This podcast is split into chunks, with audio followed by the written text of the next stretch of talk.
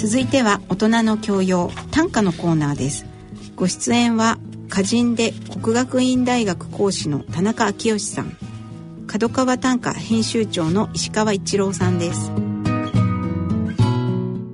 ご機嫌いかがでしょうか？田中昭義です。ご機嫌いかがでしょうか？角川短歌編集長の石川一郎です今回は、えー、角川短歌6月号の紹介をしてまいりたいと思います、えー、石川編集長今回はどんな特集が組まれてますか？はい今回は大特集でして、はい、えー、久保田ウボという、はい、1877年明治10年生まれの歌人が、はい、今年生誕140年、はい、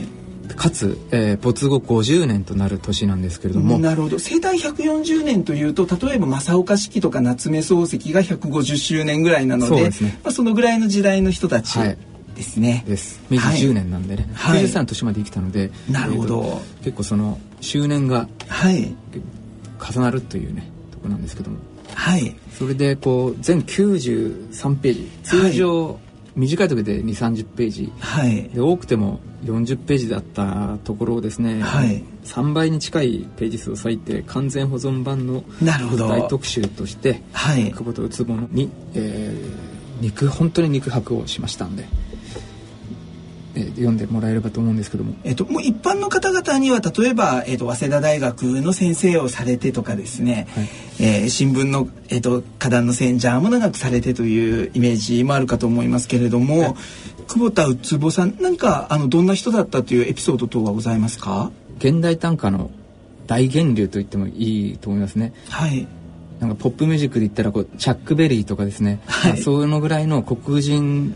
のオリジネーターみたいな。なるほど。そういうところの人で、はい、お弟子さんが今いっぱいいて、はい。えー、馬場紀子さんとか、はい。えー、そういった方をはじめですね島田修造さんとかそういう今第一線で活躍している人の大元をたどると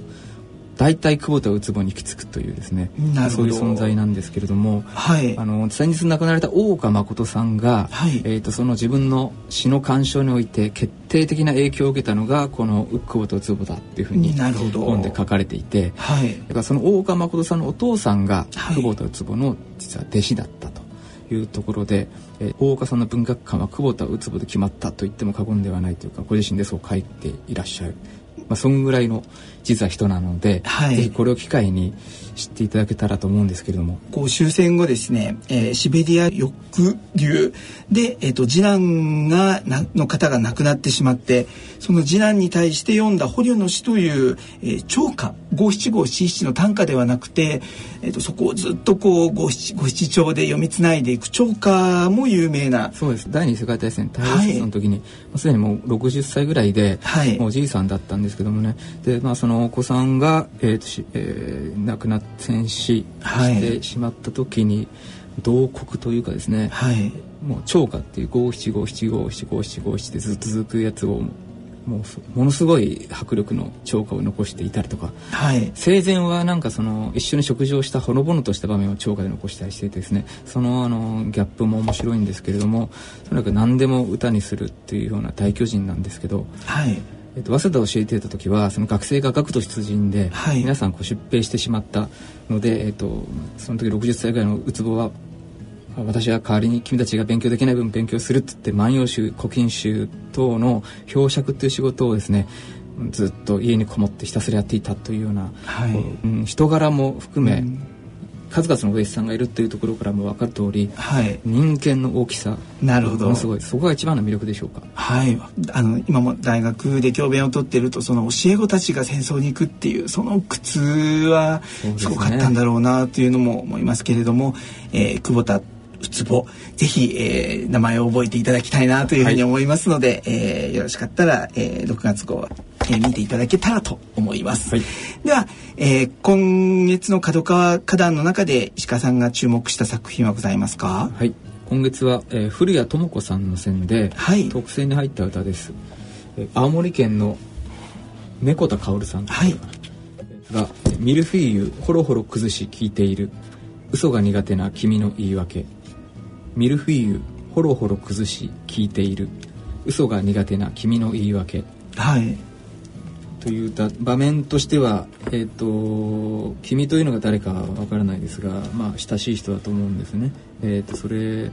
を、まあ、喫茶店かどっかで自分はミルフィーユを食べながらでそれをフォークか何かでミルフィーユってこう何層にも、はい、そうですね。皮っていうんですかね、はい、が、えーと、折り重なったやつなんですけど、まあ、それを、まあ、何かでこう崩すっていうような行為はよく皆さんもやると思うんですけどね、はい。まあ、その相手が話し相手が何かの言い訳をしているってそれがこうもう言い訳だったように嘘だったりがもうバレてるのに言い訳してるってその様を歌った歌なんですけどミルフィーユの何層にも重ねられたものがこう嘘の、えー、と重ねられてるものとか、まあ、そういうところにとすごく、えー、マッチというか、えー、象徴していてですねディッシュとしてすごくよくまとまってる歌だなと思ってなるほど、うまく捉えたなというふうに思ってます。はい、ほろほろ崩しとかすごく作者はこうオノマトペも使いながら自分らしい作品というのも意識しながらだった作者かなと思いました。ねはい、嘘でしょうみたいな指摘も多分せずにね、はい、その嘘を許容しながらっていうところの優しさも見えるようななるほど。いろいろそういう光景が浮かぶ、えー、いい歌だと思います。はい。かりました。私はですねえっ、ー、とこんな一首をご紹介できたらと思います、えー、長いことここにいたから帰ろうかと施設の母はさらりと言えり長いことここにいたから帰ろうかと施設の母はさらりと言えり愛知県の余郷雅子さんという方でしょうか、